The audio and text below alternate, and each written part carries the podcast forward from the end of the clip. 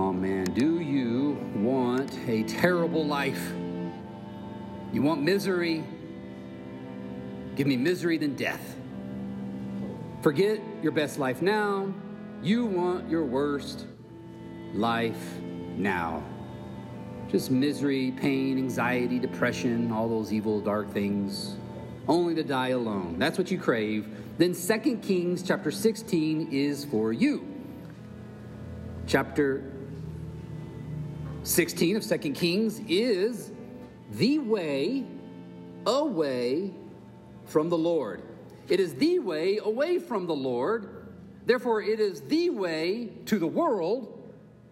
And the way to the world is the way to false worship, and the way to false worship leads you to misery and death. Nothing creates misery like false worship. And that's where we find ourselves this morning, chapter 16, 2 Kings. In the 17th year of Pekah, the son of Remaliah, Ahaz, the son of Jotham, king of Judah, began to reign. We are now focusing on Judah. Chapter 16, focus, focus is Judah. Chapter 15, the previous chapter, if you recall, chapter 15, centered on Israel, the northern tribe, and it rattled off king after king who did evil in the sight of the Lord. Each king was quickly bounced off stage by conspiracy and murder, and each king in the north led Israel to their destruction, which is chapter 17. So, chapter 15 is, is Israel's sin and misery. Chapter 17 will be their demise. The sin and misery of chapter 15 leads to their doom in chapter 17. And tucked between these two chapters, Chapter 16 now lingers on Judah. The focus is the southern kingdom.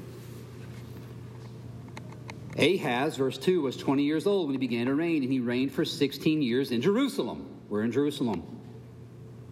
But he's following the way of the northern kings, and he did not do what was right in the eyes of the Lord his God as his father David had done. Just like the northern kings, now in chapter 16, Judah does evil in the eyes of the Lord. And this led him to walk in the way, it says, verse 3, but he walked in the way of the kings of Israel, and he even burned. So he's walking in the ways of Israel. So he's walking away because that's the northern way. The northern way is away from the Lord, and that way away from the Lord leads to the way of grievous sin. But he walked in the way of the kings of Israel. He even burned his son as an offering according to the despicable practices of the nations whom the Lord drove out before the people of Israel. So he walked in the way of the northern kingdom, which is the way away from the Lord, led to the world, which led to grievous sin. He began his way away from God's word, which now paves the way to the world and its sins, which paves the way to misery and death. When it says, whom the Lord drove out, that's, that's code for God killed them all. God cleansed the land of the wickedness and the idolatry. So by driving out means death, misery and death. Sin leads to misery and death. Want misery, want death, follow Judah. Judah, who took the wide gate, the way of the world that leads to destruction. Those who enter by it are many. It's a way, the way away from God's word, and it's the way to the world. And he went away from God, and, and he was quite religious about it. Verse 4 And he sacrificed and made offerings on the high places and on the hills and under every green tree. He made sacrifices the high places, we've been seeing the high places over and over. The high places are false worship. He worshiped falsely. And he was very idolatrous. The hyperbole under every green tree just emphasizes his, his idolatry. He filled Judah, he filled the land with idolatry. He filled the land with false worship. This is evil. The evil in the eyes of the Lord throughout Second Kings, even First Kings, the evil is false worship. And chapter 16 is a manual for false worship. It's a how to. So I got a how to sermon for you this morning. How to worship falsely. And my original question stands Do you want a terrible life? Worship falsely. This morning, I want to show you how. I want to show you how to be an idolater. So pay attention if you want a terrible life. if you want a terrible life, false worship it's where it's where it's at. If you want terrible life, false worship is where it's at. Verse 5. Then Rezin, king of Syria, and Pekah the son of Remaliah, king of Israel, they came, right? They came and attacked. They came up and they waged war on Jerusalem. They besieged Ahaz, but they could not conquer. So then the verse 16 begins. That's an adverb, it's a causal adverb. Then came Rezin. Because of the idolatry, then came foreign aggression. That sounds familiar because that's chapter 15. In chapter 15, Israel sinned against the Lord with idolatry, then came Assyria. Now, the south practices idolatry, then came northern aggression. After sinning grievously against the Lord, there's aggression at Judah's gate. But she's not enslaved by it. It says, but they could not conquer. Will Judah face now the same bondage for her sin as the north? Perhaps not. They could not conquer. Judah survives the initial attack, but they could not conquer. Verse 6 At that time, Rezin, the king of Syria, recovered Elath for Syria and drove the men of Judah from Elath. The Edomites came in, now they dwell there to this day. So they did not conquer. They were not conquered. Judah wasn't conquered, but they're weakened. They lost Elath, which is a port city, a crucial port city. So the territory, the, their armies are weakened. Their land is now smaller. And that's what happened up north. Up north, they weren't conquered right away, they lost land. They lost crucial places. They became exposed. And then they were conquered. Now, Judah, the south, is exposed, weaker. Survived but lost ground. Survived but became weaker, smaller, and weaker. Are they now exposed? That's the way of false worship, by the way. It leaves you exposed to the wrath of God. He's a consuming fire. If you want the worst life now, worship unacceptably, and you will feel it. You'll feel, you'll feel your idolatry. It will come with depression, anxiety, pain, and trouble. Your worst life now. And so Judah now probably can't survive another attack. They've been weakened, they've been sm- made smaller, they have two kings surrounded him. But Ahaz had a plan. Verse 7. So Ahaz sent messengers to Tiglath Pileser, king of Assyria, saying, Here's what you want to underline I am your servant and your son. I am your servant and your son. Come up and rescue me from the hand of king of Syria and from the hand of the king of Israel who are attacking me. I am your servant and your son. Those terms, that term servant and son are that's covenantal that's covenantal language. This is the covenantal language of the ancient near east. This is how they talked in the ancient near east. When they were forming suzerain vassal treaties with each other when a greater king when a smaller king is requesting the help of a greater king this is the language. We have museum pieces. You can go to museums all over the world and and there are museum pieces that use this language of the ancient Near East, servant and son. Matter of fact, not only the term servant and son, but this whole paragraph right here is ancient terminology. It's, it's an ancient covenantal formula. It's ancient covenantal language. Every part of this form is an ancient covenant formula. So there is the announcement of invasion. Then there is the offering, verse 8. Ahaz also took the silver and gold that was formed in the house of the, found in the house of the Lord and in the treasures of the king's house and sent a present to the king of Assyria. And then the treaty will go and explain resolution from a superior king. Verse 9. And the king of Assyria listened to him.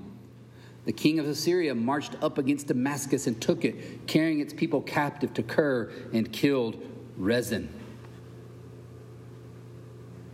And now Ahaz is a subservient servant of Tig. That's what we'll call him from now on. Good old Tig. Ahaz now serves Tig. He's a subservient servant. Tig is the suzerain, Ahaz his vassal.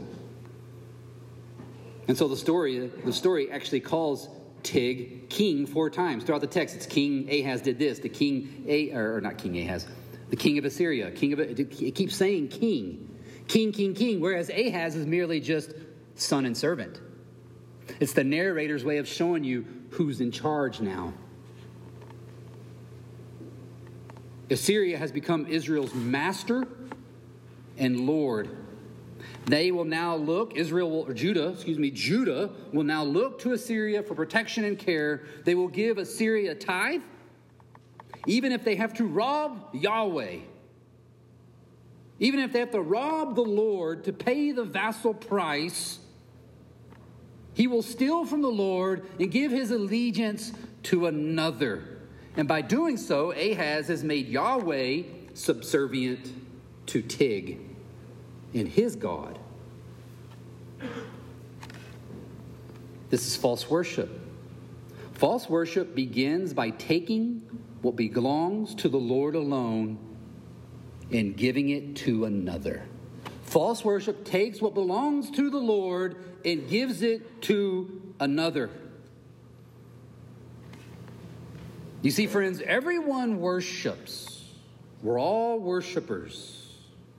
We're all created to worship. Everyone worships. The question is, whom will you serve? Not if, but who. You see, the Lord promised to deliver Israel. The Lord delivered. We've seen it over and over again. They've seen it. He's proved to be Almighty God. He's proved to be faithful Father who loved and cared for his people. But Ahaz forgot. The world dulled his senses to biblical truths. When you go away from God, you go to the way of the world, and the way of the world will dull your senses to the things of God. And you'll begin, little by little, to trust the world more and more. Ahaz forgot God, he, he forgot to place his trust in the Lord. And false worship begins with a lack. False worship begins with the lack of trust in God. It begins with the lack of trust in His Word. Reformed Christians are often charged as legalist by our evangelical counterparts. I hear it all the time. I've been called a legalist by evangelicals all the time. And I'm a legalist because I don't have evangelical practices. We don't have evangelical practices. We don't practice like the evangelicals. You see, they are, they are free. They are free to do the faith as they will. They are free to worship as they want. But see, we're yoked to God's word. We're, we're yoked to Christ. We're servants of the word, the word alone. And so the scripture, binds us. And they are free. But we believe freedom of man is dangerous because we don't trust man. We don't trust man. Fear of man binds you to man's will and man's way, and it's not freedom. It's not freedom to follow the opinions, commandments, desires, and passions of men. That's how you false worship. Fear men and give to the world. If you fear man, you will give to the world what belongs to God. What belongs to God is complete obedience. And we fear men so much because we fear God so little. And one fear cures the other. By the fear of the Lord, men depart from evil and find peace. By the fear of man, they run themselves into evil and only find misery. Want a miserable life? Our help is in the name of man. No. That will lead to misery. Our hope is in the name of the Lord who made heaven and earth. Our help is not in the name of man. So let me ask you do you pray as much as you seek therapy? Do you pray more than therapy, perhaps? Is that the way it should be? It should be therapy and prayer less, or prayer more and therapy less? Do you go to God's Word as much as you go to counseling? Is your hope your pocketbook? Is your only comfort family, friends, maybe recreation? Is it your home? Is it power? Is it yourself? Where does your trust lie? Where it lies is what you will worship. All men worship, but not all worship God. Who do you fear? Is the question. Verse 10 When King Ahaz went to Damascus to meet Tig, Tiglath-Pileser, king of Assyria, he saw the altar that was on Damascus, and King Ahaz sent to Uriah the priest a model of the altar, its pattern, and exact details. Basically, he wants this altar. He want the altar in Damascus was the altar that served Ashur. Ashur was the god of, of Assyria. It's the Syrians' god, and, and he wanted this foreign altar. And he wanted this foreign altar, this altar that was dedicated to Ashur, he wanted in Israel because he wanted to worship Yahweh according to the world. And that's what we see in verse 12 and following. And when king when the king came from Damascus, the king viewed the altar, and then he drew near, he went up on it, and then he burns all these offerings. And all these offerings that follow are burnt on the altar given to uh, that's Ashur's altar. These are all the requirements of Deuteronomy and Leviticus. So he's actually doing the Yahwistic religion, but on a false altar. So he's doing religion proper, no, not properly, but he is he's using the name of Yahweh and he's using the Bible kind of.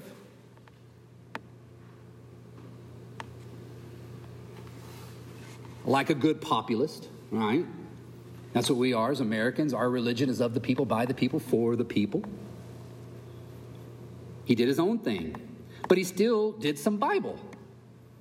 Verse 15, and King Ahaz commanded the priests, saying, On the great altar, burn all these salt in the morning offerings of, you know, all the various offerings. That's verses 15 through 16. It's, it's the Deuteronomistic religion, but on a false altar. Do some Bible. This was worship with some Bible. So there, there was some Bible there. But it was truly worship according to man. There was some Bible there.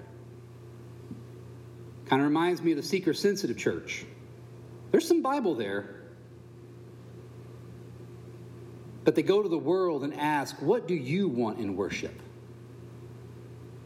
What do you seek, world? We'll give it to you. But we will keep up the appearance of the Bible. There will be Bible but not its power. You see, Ahaz made worship sensitive to Tig's needs. By replacing this foreign altar with the altar of Yahweh, Ahaz symbolically, symbolically made Yahweh subservient to Ashur. Assyria had conquered Damascus. That's why it was the, the Damascene altar. Assyria had come in, conquered Damascus, set up the Ashur altar the, this Damascene altar was transformed into Assyria's altar, and now Ahaz is doing the same. He's taking Judah's altar and making it subservient to this Damascene altar, this altar to a false God. And he's submitting Yahweh's reign. He's submitting his own rule. He's already submitted his rule, and now he submits Yahweh's rule to Assyria. You see, worship according to the world places your trust always away from God's world and God's word in, a, in, in its way to the world. And the way of the world is the way of false worship. And your passions and desires will follow. You will worship. Everyone worships. But the question is who do you worship? And he went on to change more. Verse 17 And King Ahaz cut off the frames of the stands and removed the basin from him. And he took down the sea from off the bronze oxen that were under it and put it on a stone pedal. So he continues to remake and remove worship. He's continuing to remake and remove worship after the will of Assyria. He's doing what Assyria wants. And he covered the way for the Sabbath that had been built inside the house and the outer entrance for the king he caused to go around the house of the Lord because of the king of Assyria. Assyria was the seeker. He went out to Assyria. How do you guys want to worship? How would you feel most at home in Judah? Worshiping a false God? Well, we'll do that too. We'll give you that. We'll sprinkle some Bible over it, but we'll do that. So he continued to remake worship, and it had a liturgical effect. Now they couldn't enter the house of the Lord the appropriate way. They had to go around a certain, they had to go a different direction. So the way he changed in altar worship had this liturgical effect. He changed and moved things around, and that affected the prescribed movements of worship. You see, everything in the temple, God prescribed, even the way they entered and the things that they did. It's all liturgical. All of the movements before Yahweh in the temple and the tabernacle were movements that God controlled, that God gave, and they answered. The people called, or God called, and the people answered. There's this liturgical movement in Scripture. The Bible is liturgical, it alone moves us. That's what it means to be liturgical. The Bible alone moves us. Because sola scriptura, sola scriptura means liturgical. We're moved by the Bible alone. It moves and conducts and transforms and leads us, and, and we worship accordingly, liturgically. We don't move by the seeker, we don't move by the world. We don't move by emotion. We don't move by money, sex, well being. We don't move by happiness. None of these things move our worship. We move by the cross. So we take up the cross daily, every day. You see, Christianity is not populist, it's Bible alone. So worship is covenantal. Covenantal means God controls. God controlled every element of Israel's worship. The temple, like the tabernacle, and even at Sinai, was a place appointed by Yahweh to meet with his people. There he would bless them. There he would love them. There he would be God to them and their children. Worship is covenantal, and covenantal worship is family worship. And covenantal means liturgical. You see, meeting a holy God required a holy space. We can't just come before the King of Kings. We can't just willy nilly come before God. He's holy. We can't just willy nilly do what we want before the King of Kings. To go against God's prescriptions of worship in the Old Testament meant death. Think about the ark. You, can't, you couldn't even move the ark. We all know the story of the, of the ark when David moved the ark. You couldn't even just pick up the ark and go about the ark any way you wanted without death. There was prescription for every movement with the things of God. All the things of God in the Old Testament, there was complete control by God. Because he's a narcissist. That's what we might think when we read this. Cancel culture. Narcissist. No, it's because he's holy. He's holy. He gives us liturgy because he's holy. And he gives us liturgy because he's merciful. You see, liturgy protects simple people from a holy God. Liturgy protects simple people from a holy God. And liturgy creates a holy space where a holy God can meet with a sinful people. So the liturgy protects. Liturgy is gospel. In Christ, we are saved from God's wrath. So the cross, the cross centers our liturgy. You see, we must be called out of the word. The liturgy must have this effect of call and response, and we respond with sin. We confess our sins. The liturgical movement before God is confession of sin and, and the forgiveness of those sins. We worship to be forgiven. We come to worship to be forgiven of all our sins. And it happens. Liturgy makes it happen. And it happens only through Christ. The liturgy is Christ centered. And the liturgy not only protects, the liturgy provides. You see, Christ's life must lead our worship. Every movement of the liturgy must lift us up to heaven. Lift up your eyes. We lift our eyes up to the Lord. The sursum corda. Everything in the worship lifts us up to heaven. The liturgy lifts us up to heaven's gates where we receive Christ and Him crucified, where we come before Christ and we receive His life and we become righteous. Liturgy makes it happen. We must be made righteous. It must happen. It happens only in Christ. The liturgy is Christ centric. And the liturgy makes Christ serve us. That's the liturgical movement of the gospel. The liturgical movement of gospel is Christ works. In worship, friend, we're not working here. Christ is. He is bowing himself with the servant's cloth wrapped around his waist to wash his disciples' feet.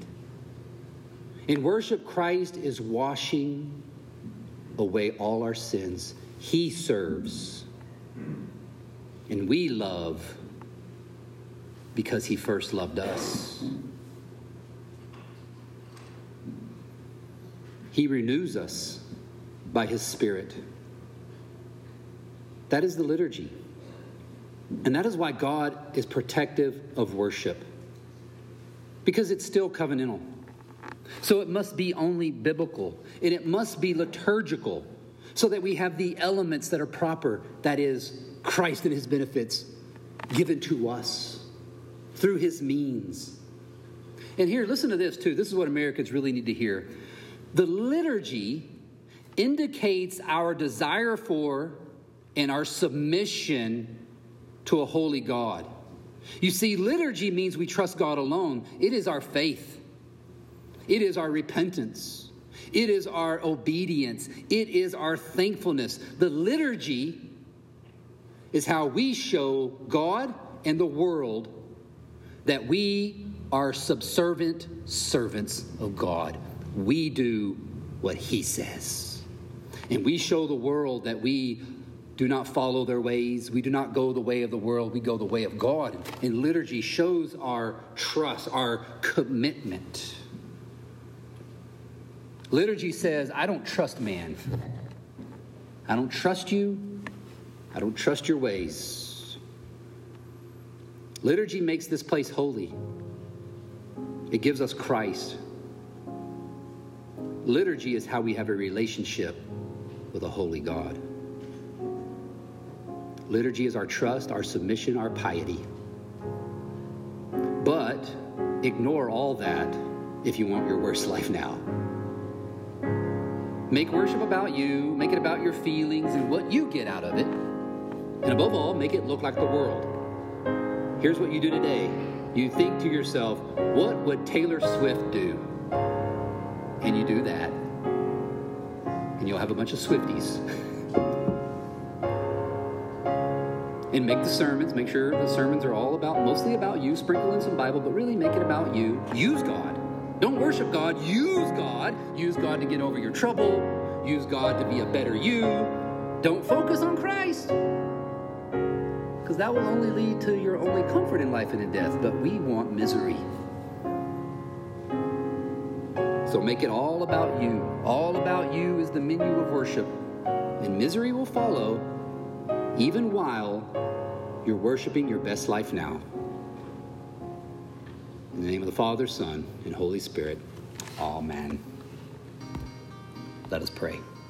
At Covenant Reformed Church in Missoula, Montana, we sincerely believe God's word and faithfully teach it. We invite you to worship with us on Sundays at 10:30 a.m. and 6 p.m. For more information, please visit missoulaurc.com. That's missoulaurc.com.